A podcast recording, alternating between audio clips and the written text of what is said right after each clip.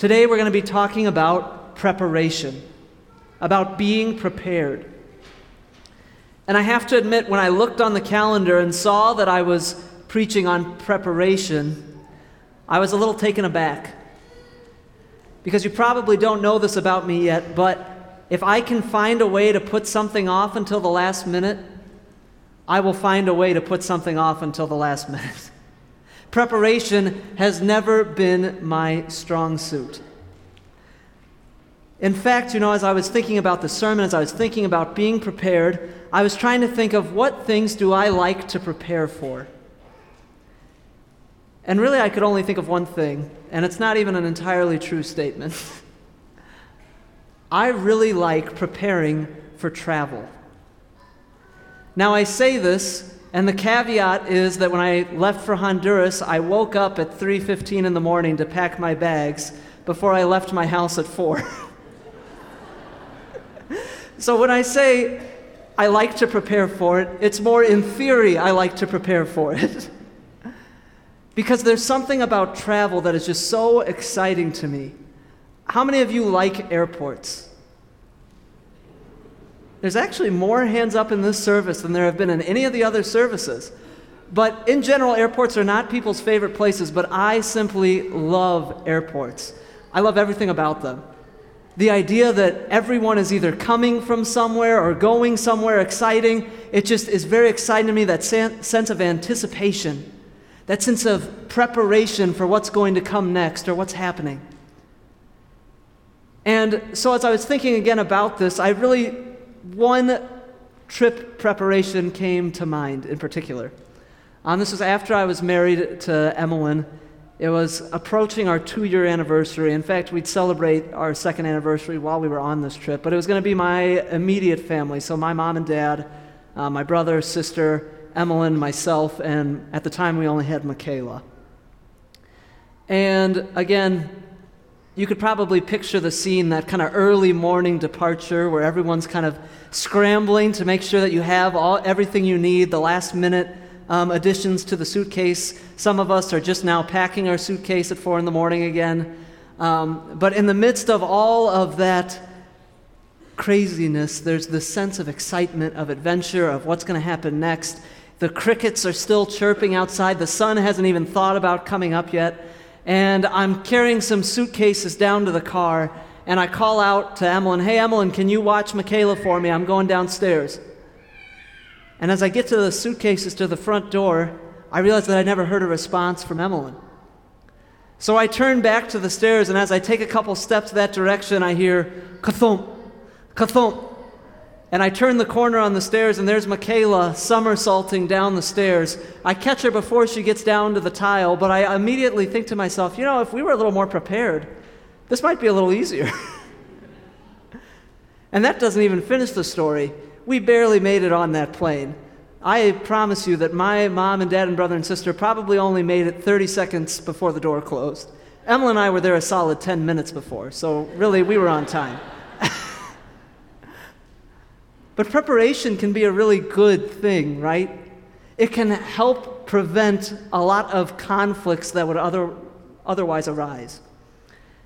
And so that kind of got me thinking what are other things that we prepare for? And I thought that I would turn that over to you guys because undoubtedly you guys are probably better at preparing in advance than I am. So, what are some things that we prepare for? What are some things we prepare for? Meals? This is why, if it's my turn to cook, the meal is very, very simple. because in order to make a really good meal, you've got to be prepared. You've got to have all the ingredients ready. What else do we prepare for?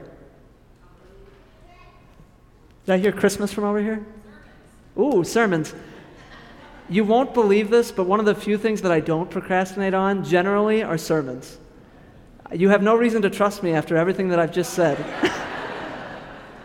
but it is one of the few exceptions. The Honduras mission team is also probably laughing at me right now, but that's okay. We'll ignore that. This is a one off. Christmas is a big one, right? Really, that's what this whole Advent season is about. We're preparing for Christmas. It was actually really nice. I got back from Honduras. I came into the church. There's a giant Christmas tree in the middle of the narthex. I come into the sanctuary. There's Christmas trees up front, wreaths. It's beautiful. I'm like, why didn't this happen at my house? Where's my Christmas spirit? oh, that's right. I was going to do that before I left, but I put it off to the last minute, so it didn't happen. All right. No, but we prepare for Christmas, right? We make sure that we have all the gifts that we need for all the right people. We make sure we know who's coming into town, who's going out of town, when it's happening, where they're staying. We make sure that we know who's going to be there for the Christmas dinner so that way we have enough food prepared. We do a lot of preparation during the Christmas season, right? What's something else we prepare for? I missed that, sorry. Birthdays? Yeah. Birthdays, holidays of any sort, we're going to try to make sure that we have everything that we need ready. Did, I say, did you say taxes?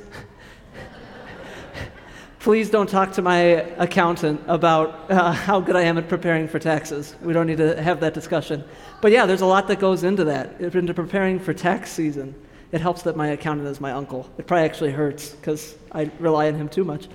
Um, what else do we prepare for? Ooh, retirement. Retirement's a big one, right? I have seen so many commercials telling me that age 25, I really need to get ready for age 70. That it's never too early to start preparing for retirement, making sure that I can live the life that I want to live after I stop working. Retirement is a big one. What about a wedding? When I think of preparation, weddings are a big one that come to mind, right? Emmeline's not sitting there, so we really don't need to talk about who did most of the preparation for our wedding. Um, but you plan for hours and hours. It probably even stretches to weeks of actual time where you're. what was that? Probably? Yeah, see? weeks of time where you're making sure that you have the right caterer, that you have the right flowers, that you have the right food, the right cake, the right dress, the right tuxes. Over and over and on and on, this list of preparation goes. And all of it is for this one day that just kind of whizzes by.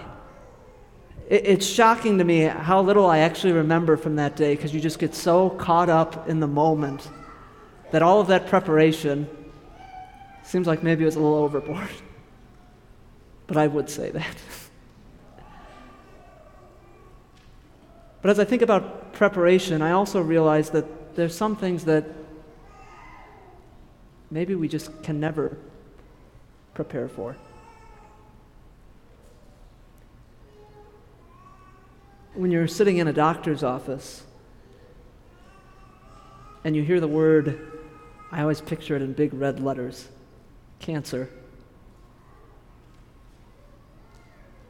I imagine that no amount of preparation really gets you ready for that moment. For the fears, for the worries, for thinking about what comes next. Nothing can really prepare you for it.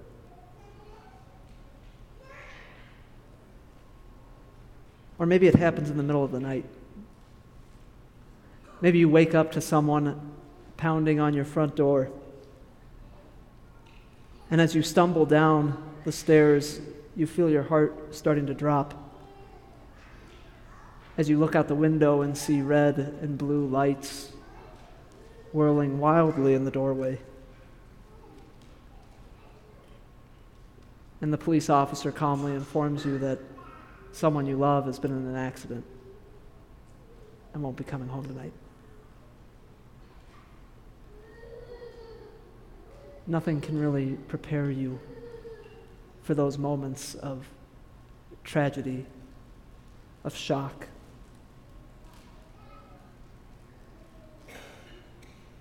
And really, as much as we try to prepare even for our deaths, it doesn't matter how healthy we eat, it doesn't matter how much we exercise, it doesn't matter that we have the best doctors, it doesn't matter how much money we store up.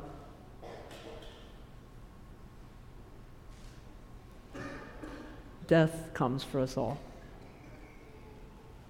And there's nothing we can do to stop it, no matter how much we prepare and fight against it. And frankly, we have no say over when it happens. Death is chaos in our lives, chaos that we simply cannot prepare for.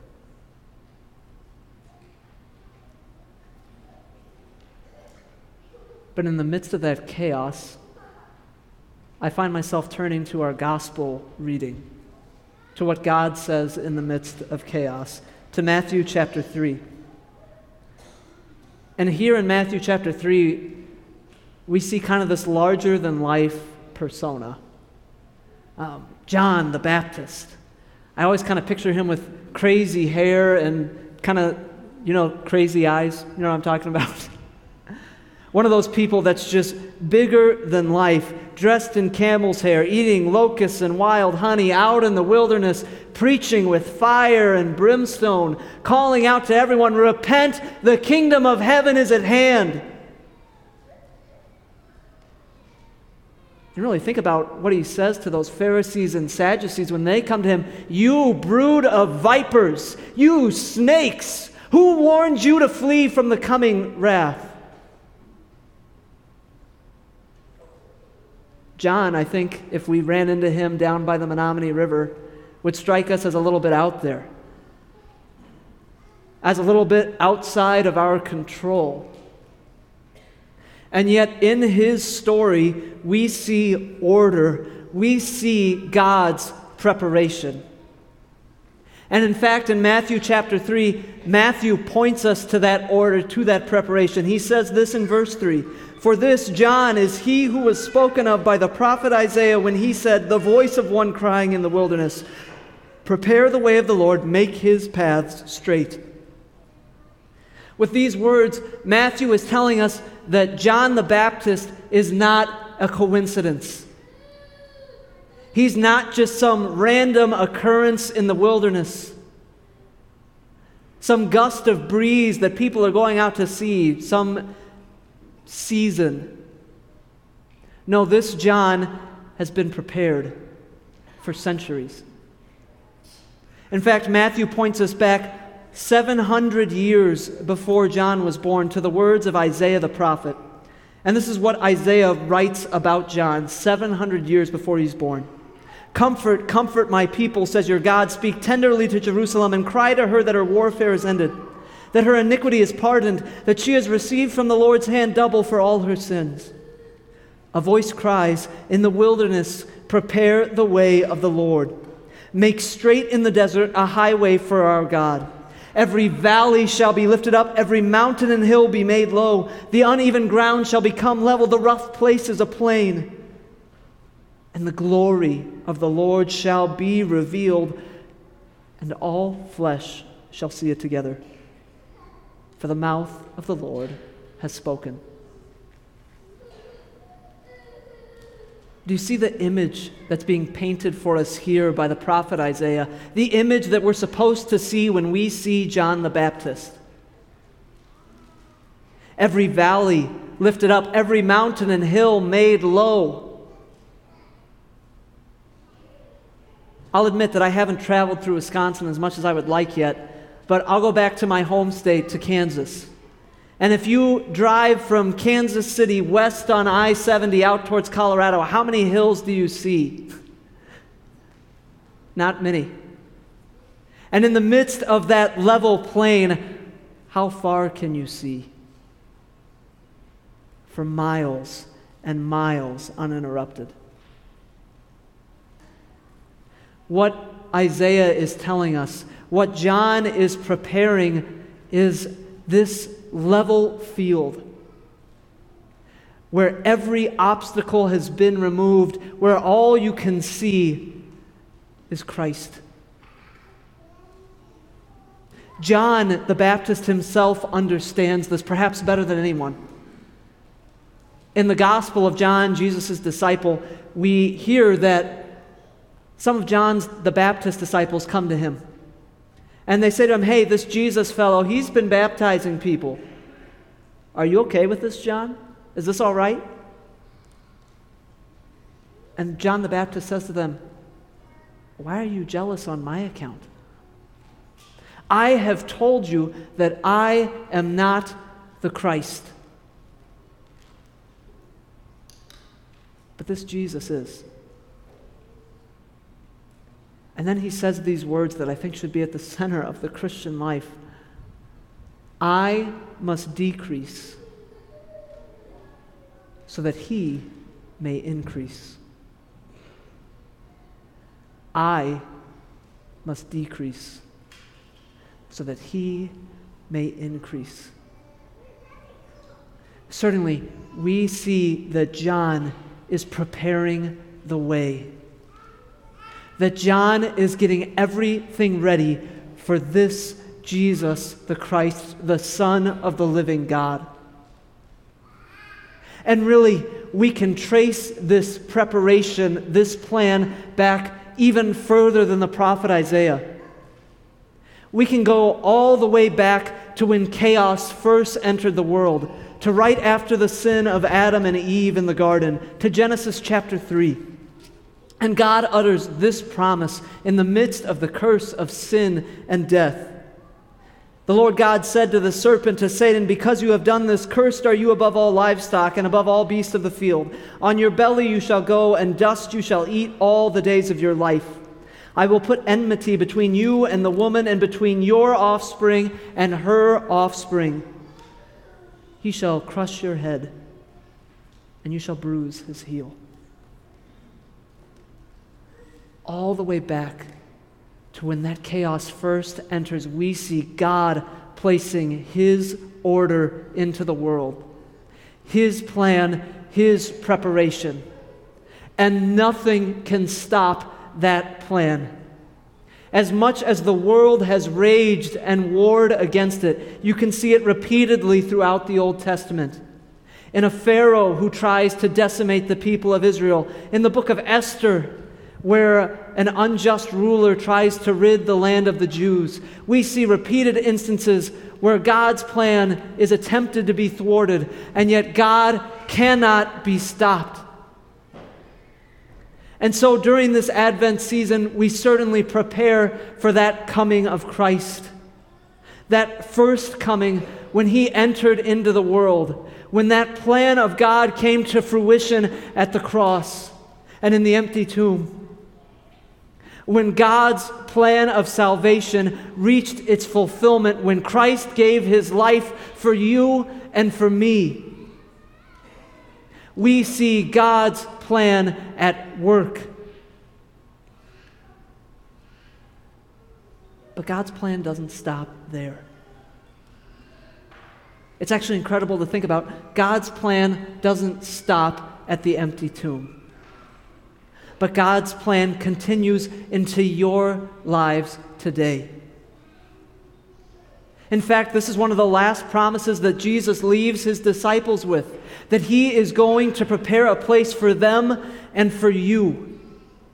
And that one day he will return to take us to that beautiful place that is beyond our imagining, that is beyond anything we could prepare for.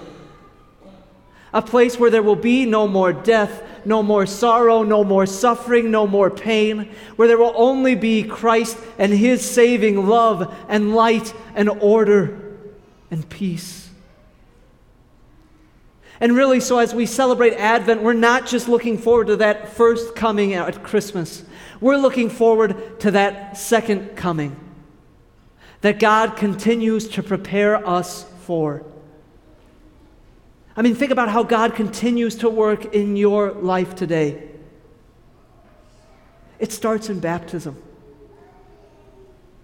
When God brings you into His family, when He places His name upon you, when He makes you His precious child, when He says to you, You are mine,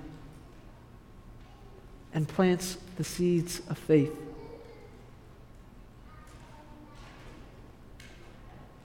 God continues to grow and nourish that faith in you.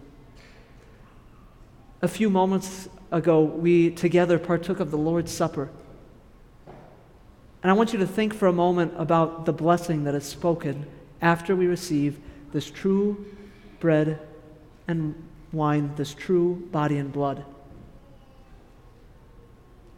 Now, this true body and blood of our Lord and Savior, Jesus Christ, strengthen and preserve you in both body and soul unto life everlasting.